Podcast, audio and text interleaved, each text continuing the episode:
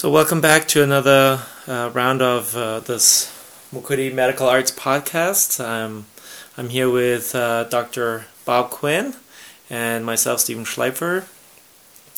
And uh, the topic today would be this, this notion of classical Chinese medicine. And, you know, when I st- went to school at uh, NUNM, uh, the National University of Natural Medicine, and obviously they have a um, classical Chinese medicine program, and you know students were quite proud of going to a classical Chinese medicine program. But the the, the challenge that I had with with that was, or my observation was that, yes, we did study classical books. We we you know looked at those things, but on a clinical level, it seemed, um, you know, standard TCM stuff oftentimes, or you know, what depending on what the flare. Is. So my question was, where is the connection between what? Well, basically, I always came back to this question: of like, what is classical Chinese medicine? Mm-hmm. So, what's your thoughts on that? Well, a few things to mention. excuse me, to mention. I can recall when I f- first was hired on at uh, the then it was NCNM, National College of Natural Medicine. It was as a part-time clinical supervisor. I had mm-hmm. two, two shifts to cover. And mm, I didn't notice a world of difference, honestly, if any difference at all, in what the students were proposing acupuncture-wise. Well, that's not quite true. I would say that the NCNM students, compared to the OCOM students, were proposing doing fewer points. But they were arriving at what points they wanted to do with this similar kind of thinking mm-hmm. that I had experienced at OCOM. Uh, when it came to herbal medicine, there was a distinct difference. It, w- it showed that uh, the students had studied uh, the Shanghan Lun much more deeply uh, than the, it was common with OCOM students. So that was one difference, and uh, I, it forced me to start studying the Shanghanlun uh, more closely myself.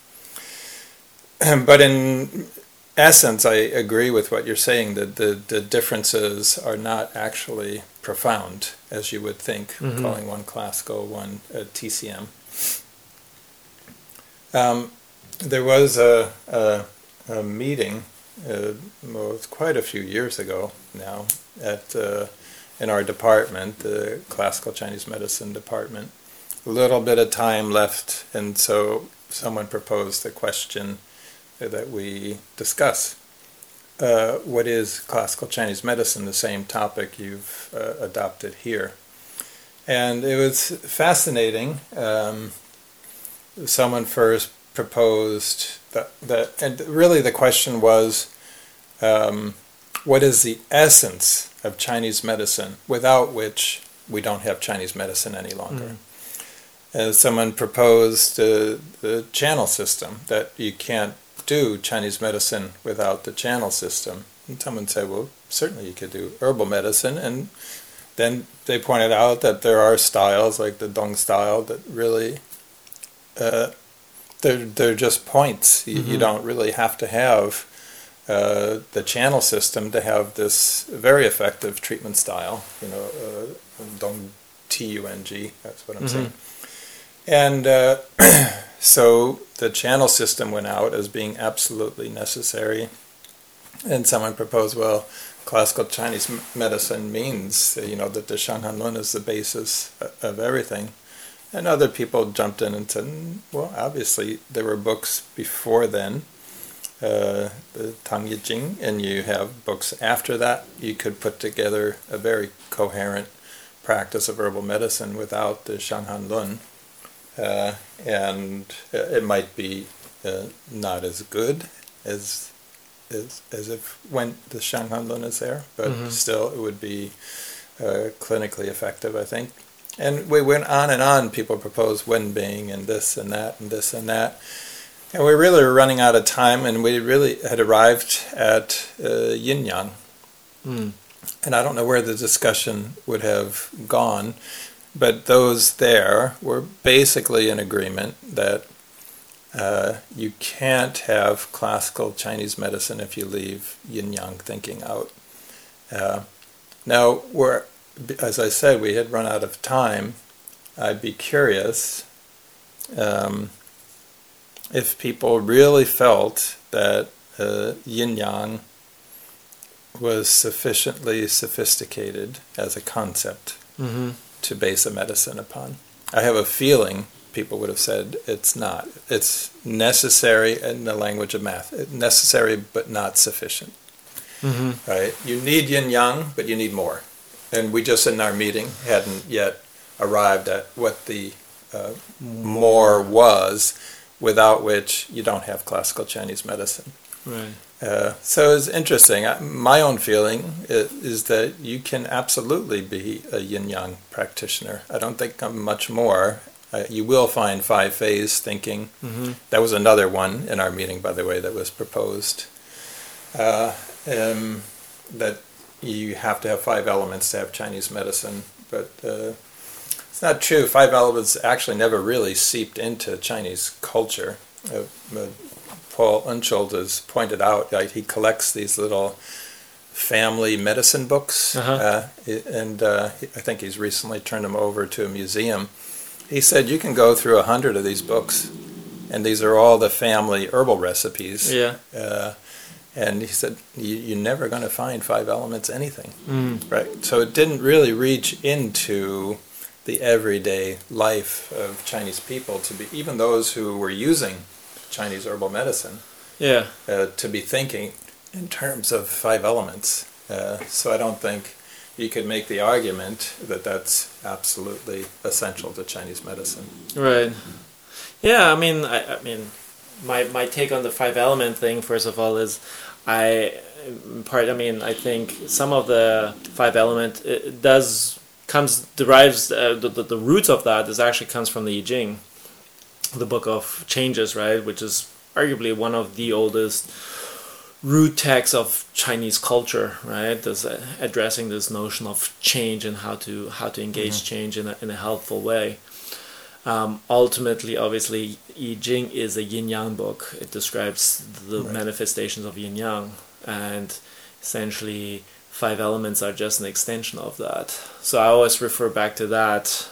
Um, and in my my, I, I totally think I am absolutely convinced that yin yang is if you uh, take it a little bit deeper. I think it absolutely can be a, a adequate system of of diagnosing, of treating, of looking at the person, um, using using the yin yang qualities, right? And I think that's one of the things that I've noticed now. I've gone, you know, obviously went through the Chinese medicine program here in, in Portland, and then uh, just completed a training with um, the Shanqiang College. That's uh, Demos Mitchell's and Rob Aspell's uh, program from England, which was a three-year program, and you know, there uh, they, you know, Damo talked about Chinese classical Chinese medicine, or as he calls it, ancient Chinese medicine. And Rob was teaching more on the TCM, traditional Chinese medicine things. And and Rob was talking about you know the yin yang stuff, but you know it was moved through and understood, like talked about, and then you know you just moved on. And I was like, but wait a minute, you know, I always have mm-hmm. this notion of like, wait, can we just go back and look at it a little bit deeper? And I'm um, you know, to get the depth of understanding, you know, and, and again, my way of looking at yin yang theory ultimately is, um, you know, the first uh, original yin yang thing is motion, movement, and on the one end of the spectrum you have stillness, and the other end of other end of the spectrum you have activity, right? So you've got the, that spectrum of movement mm-hmm. that they're trying to describe with yin yang uh, concepts. Mm-hmm. And then the other concept that they, which crystallizes out of this yin yang, is essentially, well, they have the heaven, earth, and the human in between, right? Right. And which is essentially it's just also another yin yang uh, uh, thing to look at um, in terms of density, right? Heaven is expansive, less dense, and then you've got earth, which is dense, and you have that those kind of aspects you know that we have to traverse in in terms of health in terms of you know looking at health and looking using yin yang as a perspective to look at those things is having, you know, movement, stillness, density, expansiveness, or the opposite of density, that spectrum, trying to describe that.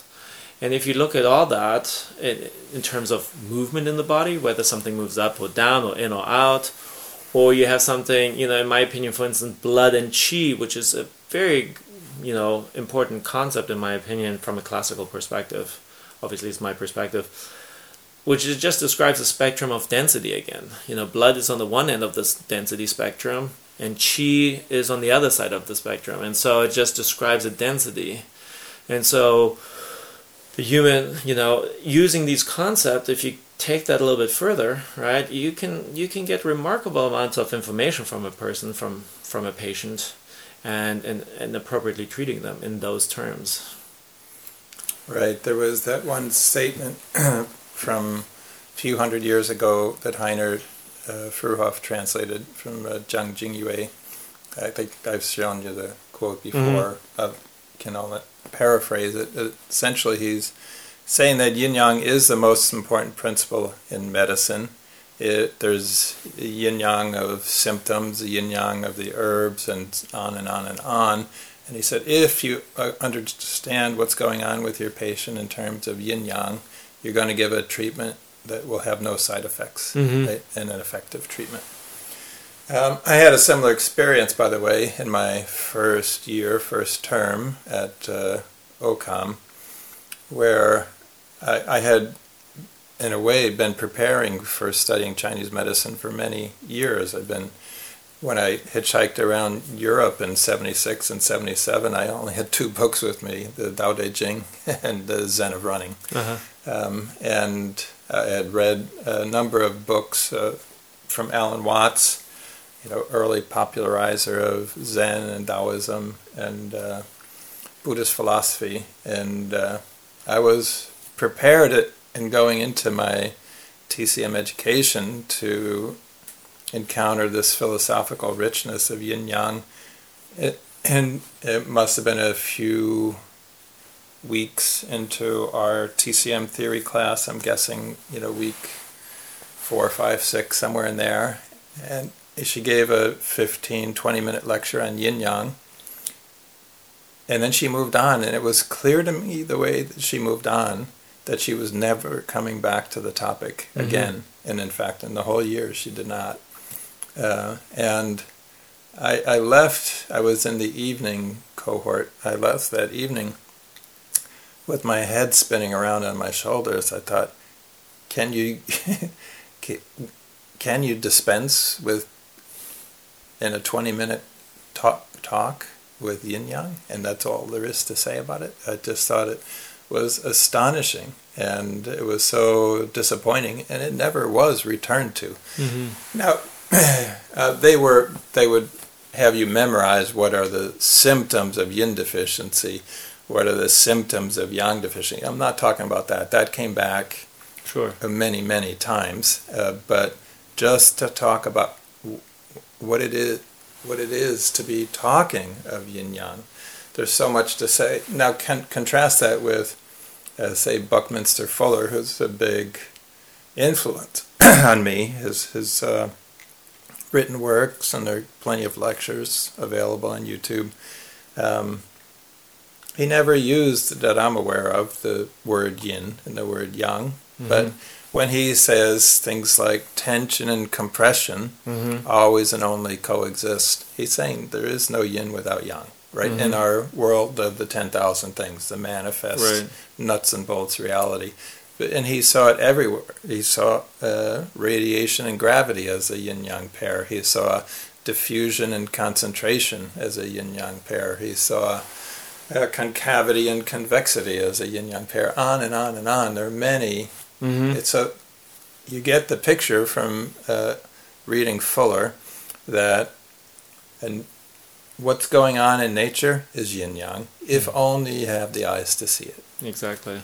Um, and um, there's one thing you said. Um, uh, I was gonna. Oh, about the um, two-ness when we're talking about um, the I Ching. Uh huh. Um, and then you went on to human heaven and, and earth. Earth, right. Uh, so that there's you have three. Because for Fuller's thinking, three threefold division is the nature of physical reality. That he doesn't think in terms of cubes. You know, we learn uh, Euclidean geometry, and you have an x and a y axis, and then you can go three dimensional with Right. one more axis, and um, so you end up with uh, a vision of the world as a cube Right. um, and it, he showed, I think, demonstrated to my uh, satisfaction that actually the tetrahedron is the, the building block of how things go in the universe. So we have threefoldness. And this would be yin yang, and the third would be the relationship Mhm. between them. And you have heaven, earth, and the human creates the relationship between heaven and earth. It's like uh, in the Neijing, I think it says that the roundness of the head Uh huh. corresponds to heaven, the squareness of the torso, torso to earth. That makes the, the neck, which is obviously a connector, Mhm. and F.M. Alexander even talked about the neck as a relationship more than a thing. Mm-hmm. So the relationship between heaven and earth. And uh, so that brings us to a, a threefoldness. Well, we have that with Jing Qi Shen also. Um, but these are the kinds of things I find myself uh, thinking about uh, when I'm contemplating uh, yin yang. Yeah, I mean, and that's that's the thing. I mean, um, you mentioned the the you know, and I've I've spoken to some old Chinese doctors, you know, from China, and you know, people ask them like, what are you you know working on still, like some grand theory or something like that. They always come back to these, you know, yin yang, yin yang, trying to understand that deeper more uh, solidly, and I think that's a really key piece.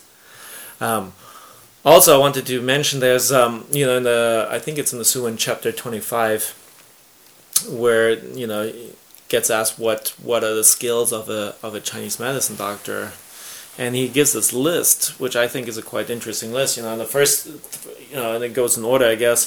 First one is being able to have uh, Shen management skills, right, which is a deep topic. I'll, I'll come. The second one was understanding uh, yang sheng life nourishing arts. Then they talk about understanding herbs, understanding. The fourth one is understanding the body, the landscape of the body, and then the fifth one is understanding the diagnosis of those things. And those are the skills that a Chinese doctor should have. Um, and I, I have thoughts about all of those, but you know, the first one is the talking about Shen management, being able to control your consciousness.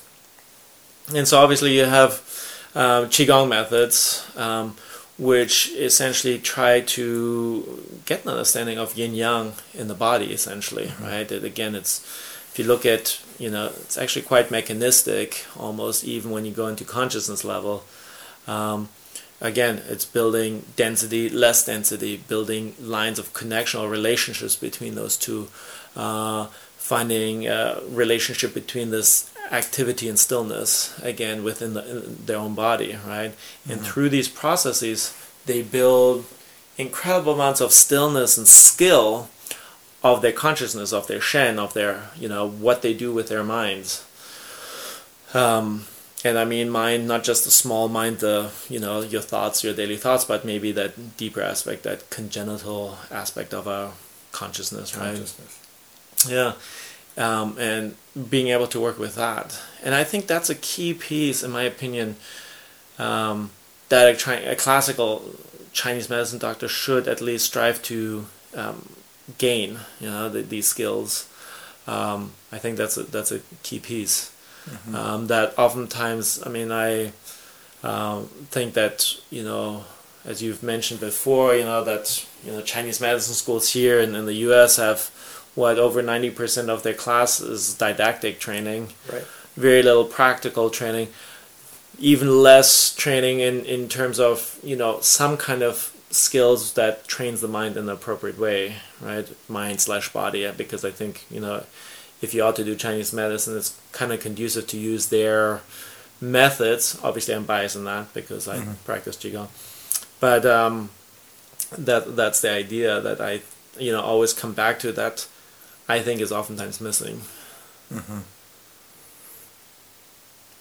Yeah, a few thoughts. Um, well, first of all, I, I, before I lose this question, uh, I wanted you to say more about how you saw the five elements coming out of the I Ching. That wasn't immediately clear to me. Oh, okay. If you look at, um, I believe it's even in the first chapter of um, the the I Ching, they talk actually about these terms. You have and, and um, so the first chapter, well, the first is Qian, the the heaven, mm-hmm. the, the ter- terms of heaven, um, and then you ta- they talk about these. four concepts that revolve around this heaven concept, this Qian Creative, and it's not heaven, it's more properly crea- creative, is mm-hmm. a more better right. translation. And um, uh, I'm, I'm not, I can't remember the, the um, Chinese terms for it, but essentially it's from that is growth, uh, sprouting, then there's harvesting, and, and there's different con- and then mm-hmm. the root. They talk about these four concepts. So that's seasoning. See, yeah, the seasonal aspect, and that's ultimately, um, at least some people's opinion, that that is a lot of the mm-hmm. root where then five element was taken out of mm-hmm. and worked with. So that's where um, uh, it, it, seems to be, you know, that people have used. Um, mm-hmm and yeah, I mean, I would have to actually look up the exact terms. No, that, but yeah, that, that gives me enough to to go on. It sounds perhaps like because we have two five element models, you know, the one that's like a wheel and the one with Earth in the middle. Right. And to go from one season to the next, you have to go through the Earth for eighteen or nineteen days, whatever. Right. Right. Uh, that, by the way, appeals to me more uh, because uh, you've got the, the, compass directions, and most people speak of four seasons, not five seasons. Right. I always felt a bit forced to me as it was taught to me in a TCM school. Mm-hmm. Uh, and also, I, am as I, I have all these teishins being made by these traditional um, Navajo, especially the the father, it's a father son mm-hmm. team and uh, even today I had some communication with him. Uh, you know, they have four sacred mountains, and they have the the center between mm-hmm. those. So really, that's the the five element model. Right. And they their center point has a lot of the same uh, properties. You know, of uh, what we would call Earth. You know, the tra- transformation happens there, right. and you know, and Heiner Fruehauf system, uh, you know, the first hexagram goes with spleen, goes with snake, right. both of which, you know, spleen, our food is transformed. Snake, the symbol of transformation because of the continual shedding of skin and mm-hmm. for other reasons as well. So the, it's the same for the Navajos. Uh, you know, this guy, uh, Ernie, who makes the, the teishin and other tools for me, he almost every weekend, I think, he's in healing ceremonials. He has a cousin and a brother who are Navajo healers. Mm-hmm. Uh, and I I asked him to explain. This might even have come up in a previous podcast here uh, about the concept of space, and right. that, that's when we got into it. He said this center space has to be invoked for healing, right? You have to be between the four sacred mountains, at least invoking it maybe right. not physically. Uh, and um, so that five element model, where we have Earth in the middle, just cosmologically is so much more appealing to me. I realize that when you arrange them in a wheel around the outside and you have a control cycle and right. uh, all this stuff in a creation cycle, that that yields some uh, helpful clinical strategies. Mm-hmm. There's no doubt that that's true. You know, uh-huh. the Japanese meridian therapy that I practice so often, although no longer exclusively, uh, this is through and through a five element model. Right. Uh, the one thing I'll say in uh, defense of that is that they left and right break the so-called five element rules. Yeah, yeah, yeah. Because uh, they discover something uh, clinically effective in breaking Rule A or Rule B, and what they're after is clinical effectiveness, not dogmatic uh, adherence to some theory. Right. So, um, uh, that fi- again going back, I, I I like the cosmological uh, alignment of that five element model with, say, Navajo and other traditional fourfold systems around the world, like the you know the Greek four elements. Mhm. I realize the Greek element is very different from a Chinese Xing, more, more a movement or Right. a phase. Um, anyway, I think I've wandered a little bit afield from Sure, sure. from yin yang, but um, I, I wanted to get your thoughts uh, on where the you saw the five elements coming in with the I Ching. Yeah. So you answered my question. Okay. Okay. Yeah, I mean, I think the five element is, I, you know, I, you know, it's a good model of uh, looking at yin yin yang again. I think. I mean, you know, like one one um, one of my teachers, he talked about it. It's like you know that the wood is expanding, fire is expanded, right? Metal is contracting, water is contracted, right? And then obviously you have the earth in the center. Again, it comes back to that type of model mm-hmm. that helps the transitioning from one phase to another, from one of these to the mm-hmm. next, and right? And that's where ultimately, you know, that's supporting quality of earth is in the center of that all.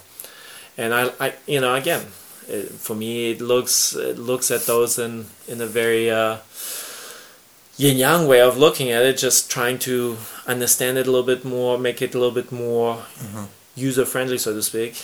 Um, uh, nonetheless, I think if you you know you take yin yang, pure yin yang, and then five elements, you know, ultimately, I think they kind of cohesively work together quite nicely, without being like clashing or or you know being ex- one is exclusive. Yeah, that's the essence, I would say, of, if you could say the theory of that, Mhm. that Japanese meridian therapy draws on. It's a five element yin yang system. Right. Interesting to mention, just as a, a little tangent side note, um, yin yang comes up in dreams all the time. Mm. I, I don't know if it's come up in our earlier podcast, my interests in Chinese medicine dream work, uh, but it comes in in many ways. Maybe uh, in the dream, the person's on the East Coast and later on the West Coast, or vice versa. They're in the Canada, then they're in Mexico. Mm. Uh, so all these polar pairs, uh, they're in fresh water, then they're in salt water. The, the twofoldness is going to show up as yin yang, and maybe there's a, a, a hundred females in the dream and one male. Mhm. There's all kinds of ways. Or the a lot of old, old, ancient people, all wrinkles and one baby, or Mhm. you know, all kinds of ways that if you have the eyes, you can see yin yang in your uh, dream interpretation. Yeah. Ev- everything happening on the left side of the body, maybe, maybe one thing in the dream on the right side of the body. Uh, all this stuff, because I've heard at this point uh, literally thousands of dreams where I've tried to put Chinese medicine filters on them. Um, and uh, so yin yang comes up uh, probably most frequently of all Yeah. Interesting. and then you have to tease it out. And uh, um, it's never perfect, or we'll say rarely perfectly uh, clear. Uh, and that's when you have that's what you have hands for and, and eyes that you can go to your patient's body and you have a certain understanding from the dream about what's happening yin yang with this person. Then you go and check on their body Mm-hmm. and see uh, do, does the body say the same thing as what I think the dream is saying. Right. Um, so uh, that I, I find very interesting, and it is just endlessly uh, fascinating to me. Even this morning in my practice before coming here, um, uh, one patient I've worked many, many dreams with over a period of years. And uh, a dream today it was not, in this case, yin yang dream, but a dream that had just such a. Um, is one of the big dreams. You know, Jung talked about you- you're only going to have a certain number of big life-changing dreams. This was this was a very big one uh, for the Mm. patient, and then the patient after her was uh, someone just no dream today, but say five treatments ago, there was a dream that uh, literally uh, no, it's actually a series of three dreams she shared in the same session. They all said the same thing. All the story of uh, grief changed Mhm. changed her life. But sometimes, as I said, it really is just a. The, the, there's no five element clear story, at least not one that I discover. But there's a clear yin yang story, and that's even more common than the five element story.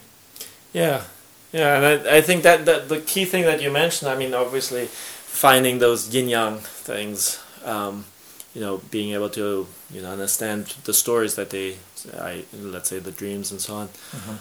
But the, the what I want to do bring back, I, I like that you said, well, and then we check with the body, right? Because there's a reflection in the body of yin yang, right? Obviously, right, and uh, being able to not just listen to their stories, but using all your senses, whether you look at them, you palpate them, you feel their pulses, um, you know, listen to them, obviously, what they say, how, you know, that all gives you then clues to really confirm or, you know, again, you know, what's trust but verify, you know, give you multiple ways of looking at this and, and trying to figure out the yin yang patterns because obviously, you know, I mean, otherwise we would be all probably amazing uh, Chinese medicine practitioners, but it is, it's still, you know, I, I always look at the person as a, as a huge mystery, you know, that we try to figure out to those yin yang components. And it's obviously not clear Right.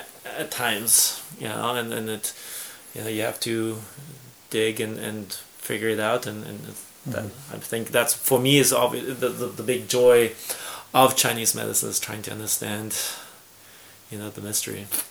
somehow I'm just a memory is dropping in of this was after one year of my studies at uh, OCOM in my master's program. I'd been working all along on Fridays at uh, the Institute for Traditional Medicine in their immune enhancement uh, clinic. Mhm. That's all HIV population. And Heiner Fruehauf had brought his herb teacher, uh, Dr. Zung, over to help at the fledgling CCM program at Mhm. NCNM.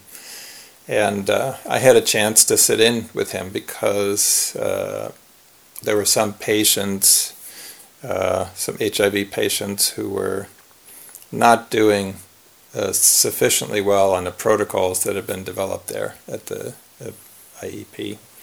And uh, so he agreed to see them and do individual formulas for him Mm-hmm. uh, for them. And uh, this one patient, he had, I don't know, three or four big Kaposi sarcoma lesions you could see on his legs. But he had been a marathon runner and he was still built like one. He, if you just looked at his frame and the muscles on his legs, you would think, oh, he could walk right out of here and jump in a marathon. He's actually very, very sick. And uh, his pulse, I don't think anyone, it's, pulse training is really not a big thing in TCM colleges. Mhm. Uh, and uh, I think, uh, uh, but Dr. Zung was a real pulse master. And Mhm. I think you have to go outside the TCM colleges in China. And I think there are much more of them in Taiwan, and there's some good ones in Japan. But in general, I think the Japanese pulse taking is a simpler system than, uh, than what I find with these pulse masters in, from uh, uh, Taiwan or China. Mhm. Anyway, and Dr. Zung felt his pulse. At that point, Dr. Zung's English was almost non existent. My job, they had a, a page with Chinese and English words next to it Uh-huh. and uh, I would uh, help Dr. Zung make sense because he would just want to know, for instance, how many bowel movements. Mhm. And they would tell a whole long story, and then I would turn to him and I'd say, one. and uh, so I was just trying, because I didn't speak any Chinese, uh, still don't. And um, when it came to this guy's pulse, it was just so hammeringly strong to the surface. Mm. I didn't know at the time to try to find a deeper layer to the pulse. Our own training Mm-hmm. at uh, OCOM was was probably as uh, weak as it was at the TCM schools in China. And so I felt that, and when the, the guy left, um, I, I said to Dr. Zong, I said, pulse, and I showed with my fingers, I said, pulse, big, boom, boom, boom. Mm. And I say, said to him, what mean? And he just looked at me and he shook his head and he said, no energy. Mm. And I thought, whoa, this is a big lesson for me because people at OCOM wouldn't have said that. Mm-hmm. Right? They would have said, oh, there's just the opposite. There's energy because mm-hmm. it's strong to the surface, right? Right. Uh, they might have said something's going on on the surface, or you know, there's an external invasion or hypertension, but they wouldn't have had any subtlety. And uh, that funny that when I started at NCNM, the very same thing happened that there was a student about to graduate on the naturopathic side. Mm-hmm. Uh, she was exhausted. She was from uh, another country, so being here was probably already unfamiliar mm-hmm. and being in a different school system and all. She was really drained, and the uh, intern went over and felt the pulse and it was not as extreme as this guy who was yeah. dying of Kaposi sarcoma, but um, it was still very strong to the surface. And he had, he he called me over and he said, "Pulse seems uh, like she has really good kidney chi." And I felt the pulse, and I I could see there was nothing happening mm. under that surface right. bounding pulse and I looked at her and I said, You're exhausted. And she just started crying and crying and crying just to have someone acknowledge how difficult it was to be at the end of this. I don't know if it was a four or five or six year journey for her to get right. through the program. Uh, again, she might have had some challenges as a foreigner, I don't know. Uh, and for uh, uh the intern, you know, I, I could relate. Uh, this is how I, I know this this is a milder version of what I experienced with Dr. Zong. Mm-hmm. I said the, the yin is so weak, there's no anchor. There's right. no anchor for the yang, so it can just recklessly flare up to this surface, you know, that surface layer. Mm-hmm. And I just said this, she's just so uh, depleted, there's no anchoring. So, um, interestingly, uh, that intern, just a few years afterwards, three, four, five, was chosen as one of Portland best acupuncturists. Oh, interesting. Funny how things go. Um, so that idea of the yin yang of, of the pulse and you know just such a, a basic lesson from doc, Dr. Zong, I had almost written off any hope of pulse being a meaningful experience for me. Then I saw he would have his fingers on the pulse. He would, it was almost as if he had his ear to a wall trying to li- listen to mm-hmm. what's being said in the next room. He was kind of nodding his head a little bit, listening, listening, listening. I think he was going through when he feel the pulse, he would have four or five formula ideas, mm-hmm. and then he had to listen more closely to see is there a way I can narrow it down. And occasionally he would ask one more question to help him narrow it down. It really was listening uh, for a pattern, yeah. and so there I encountered someone. It was too early in my education to really. Uh, really learn from him, but it was nonetheless a really important lesson uh, that you can get very reliable clinical information from the pulse. There really is something to it, and um, and that really uh, was a key moment for me. Yeah. Uh, even though he wasn't, you know, quote unquote, my teacher and and so on, but I had a chance to sit with him that summer and to give him rides home, and you know, there was some sharing. Mm-hmm, mm-hmm. Yeah, I mean, I think that, as you said, that the pulse, I mean, it's such a fascinating, I mean, I think of it as the, the pinnacle of palpation, right? Like you can palpate the body and get lots of information, mm-hmm. but uh, getting back to the pulse and, you know, the way that, um, uh, been working with Damo and teaching and so on, the way he's been teaching it, I think is he, he did a real good job at trying to figure out these basic, you know, making the simple profound. Uh-huh. I like that concept of, you know, have such a basic pulse. But if you listen and you pay attention a lot, and you just get the practice in, with some guidance, obviously some guidance there, um, it gives you so much information. Uh, from again coming back to yin yang, basically, in my opinion, uh, information. It's incredible. It's, Mhm. it's absolutely incredible. Yeah. How many layers is he paying attention to? Well, he usually has the basically you, with the pulse, it's the mid layer, the Mhm. mid depth, uh, which basically gives you a lot of information about your constitutional place where you are. You That's know. basic Nanjing. Yeah. Yeah, and then he goes down into the lower layers, the yin layers and the yang layers. Mhm. Uh, what I find interesting in his way of teaching, he talks about the pulse just being a reflection of the channel system, not so much of the organs. You can now infer things to the Mhm. organs, but he doesn't say that it directly, and that's from his teachers, that gives direct information from from the organs themselves, like zangfu kind of t- t- notions. Um,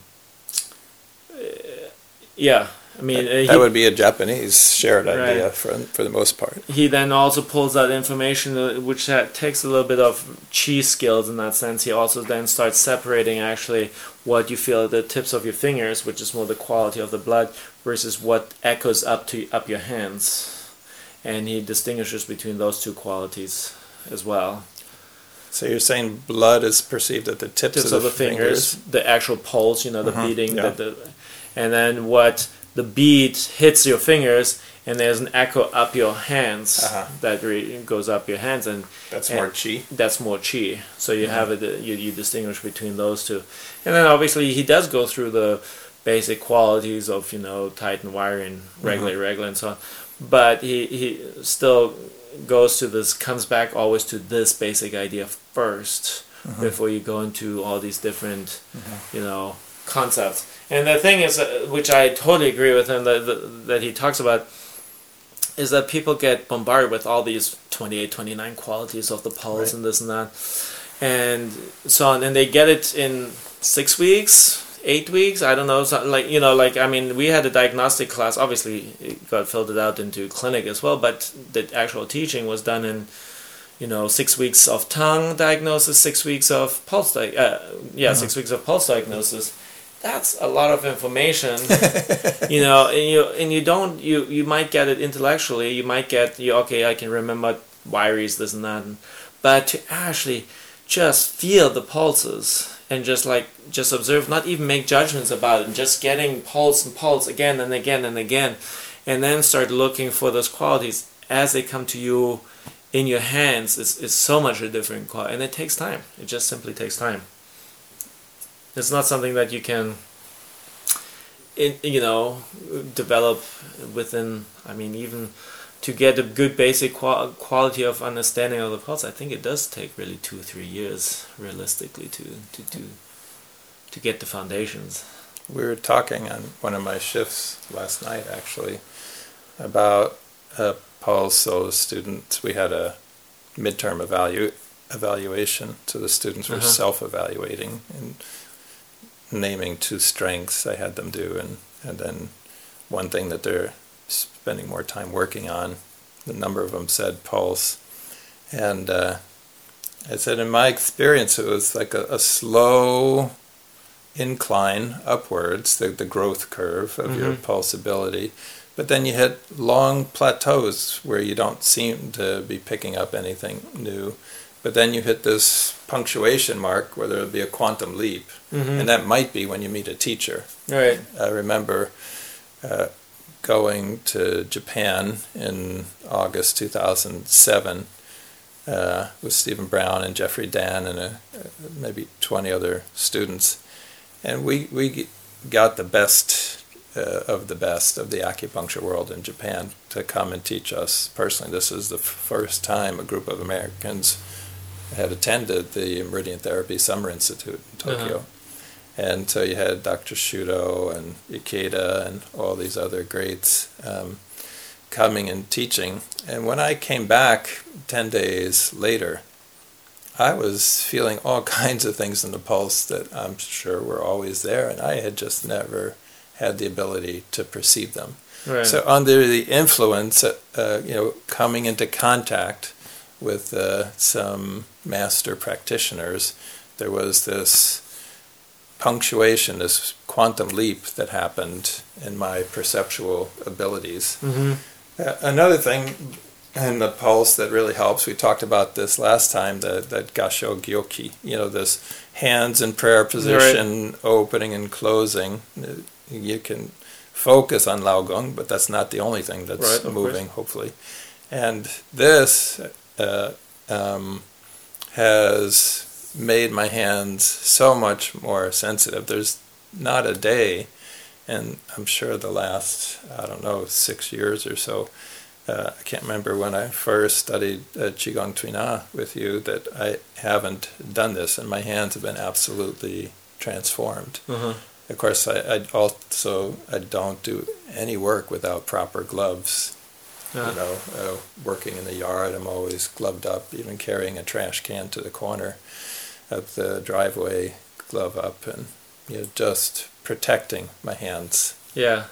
Um, It's, it's interesting. Damo Damo when you started when he thought start teaching the the pulses, he was like uh, forbidding us to to play uh, guitar Mhm. strings because they just callous your your right. fingertips up and, and make them less sensitive. So yeah, yeah, yeah. Yeah, all all my Japanese teachers uh, uh, say um, no golf, no tennis, no baseball. Right, Mm. you're holding uh, a club that's going to give you calluses, you and you're going to be tightening these interosseous muscles in the hand, and those are the ones that you want loose, so you have uh, better proprioceptive abilities. So yeah, very grateful for that, and I, I pay attention to that. My friends have asked me to, because I, I grew up playing golf, to say, Mhm. well, pick it up again, come play with us, and say, well, Dr. Bear would spank me. he would be able to tell immediately when I touch him, you know, that I have ignored his uh, admonitions. Right. He told me use good hand care products and uh, and glove up. And uh, he didn't tell me about the, you know, this pulsing of yin yang in the hands, which I Uh-huh. think has been the most helpful. Uh, but I do all, those things uh, every day, Yeah. and my hands have been uh, transformed.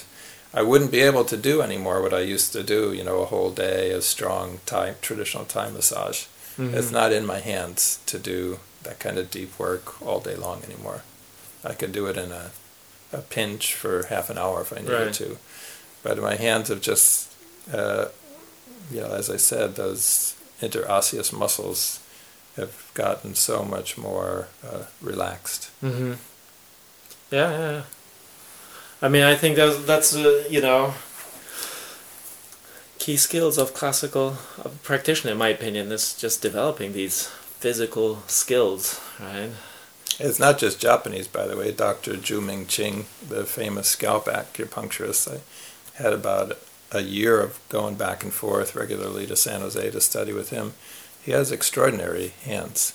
He's not a pulse guy at all. In fact, he doesn't even believe the people who, who say they can feel in the pulse this or that. He doesn't even believe it because he's a product of a TCM education. Right.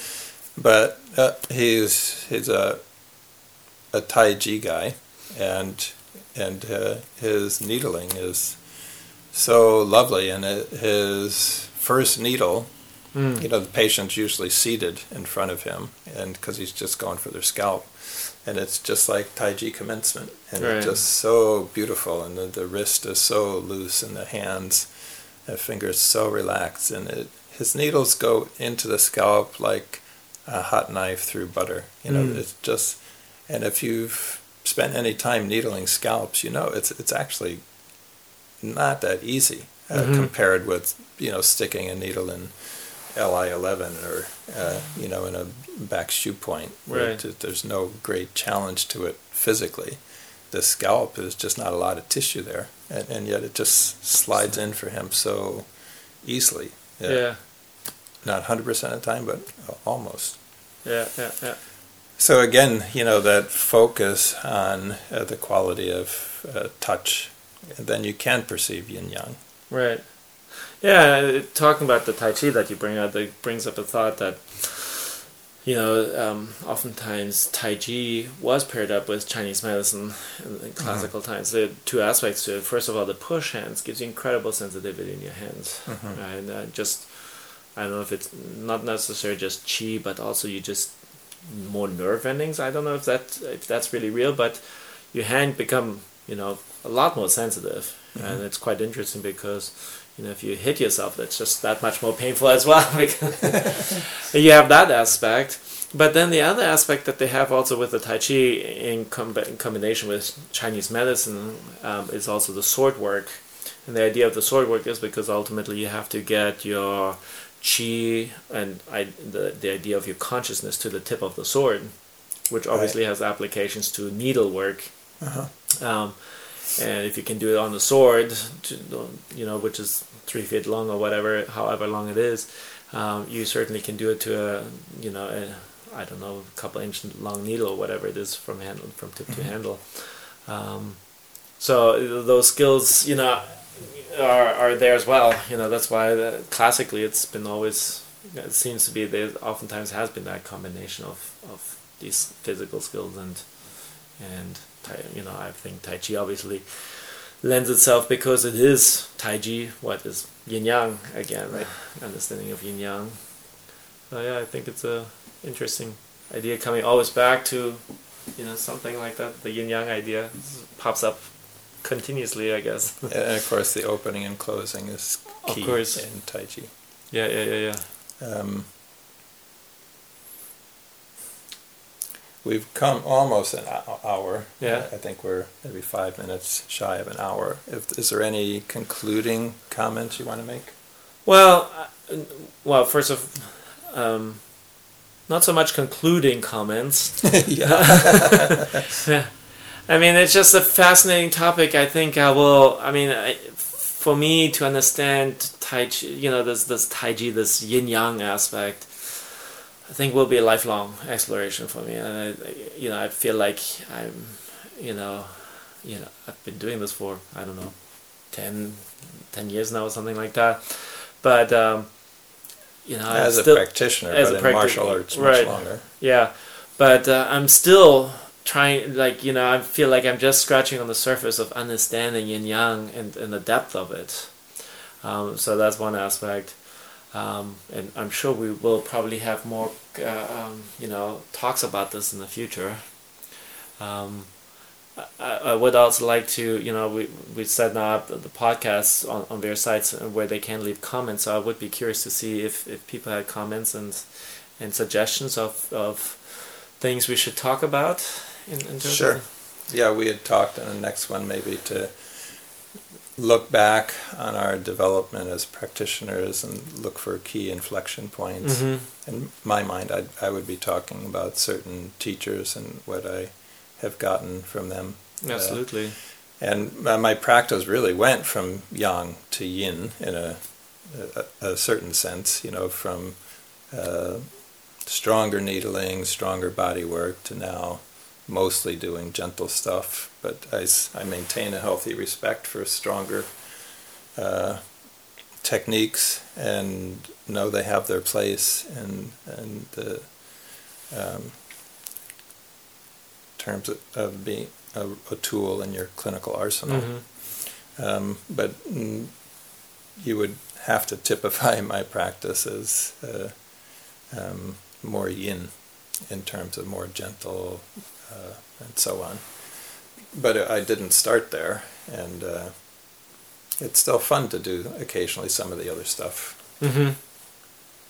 Yeah, I think that would be a wonderful topic talking about you know those those um, significant points of, of contact with you know teachers or or ideas that shifted the practice you know our practice. I think that would be quite interesting. Um, but just uh, just as a final thing, you know, ultimately, I mean, what does Yin Yang want to describe is, you know, change, the process of change, trying to understand change. I mean, that's what, you know, illness is about, that something went, you know, that usually the body can recover, reestablish some type of balance, it's gone awry, right? Mm-hmm. And then we see. So, you know, this idea of change being described, you know, Chinese medicine, I think that lots of different philosophies that approach that how to how to change to, to, to tackle this this notion of change. And I think that might be a future topic as well, mm-hmm. maybe. Um, but yeah. Oh, one final thought. Just I mentioned earlier Alan Watts, and we started out talking about classical Chinese medicine. Um, that's how we got onto mm-hmm. yin yang, right? And um, he made the he was talking about Buddhist classics, not medical classics, but I think the point remains the same. He he and he was a scholar of those texts, right? Mm-hmm. Uh, but he said people can make a fetish of the classics, right? And he said it's a bit to me it seems like making a fetish of an acorn when there's a oak tree right there. Right. Uh, so the point is that these classical principles transmitted forward, and they're understood differently in different uh, eras right. and by different master practitioners. So that not all wisdom that, that you need to pay attention to in Chinese medicine uh, resided in the Han Dynasty or the Jin Yuan Dynasty, wherever your your focus is. Right. Um, but that there are uh, luckily for all of us, uh, people alive today who can uh, really breathe new life into these principles that were elucidated long, long, long time ago. Mm-hmm. And, uh, and, then we have our, our living teachers uh, exactly. that can guide us. Yeah, I mean, ultimately, for me, it still comes down to can you be relevant in the clinic?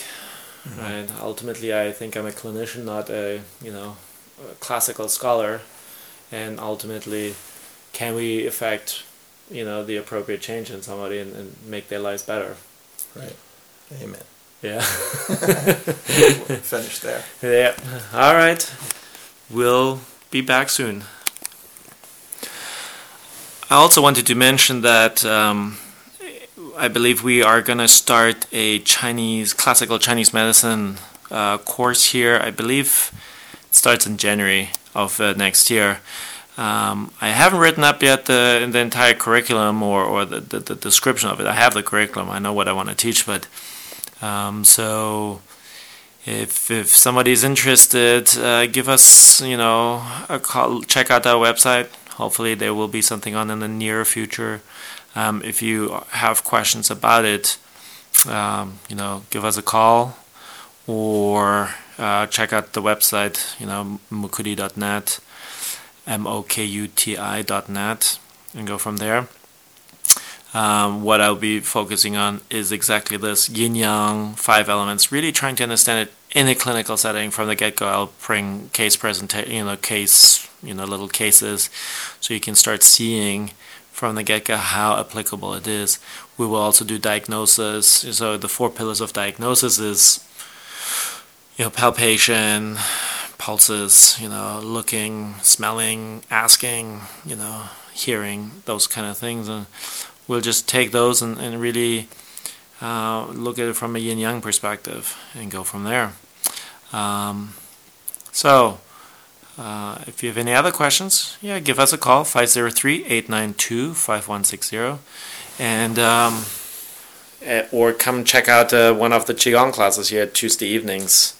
Um, we're happy to to you know to play. All right, thank you.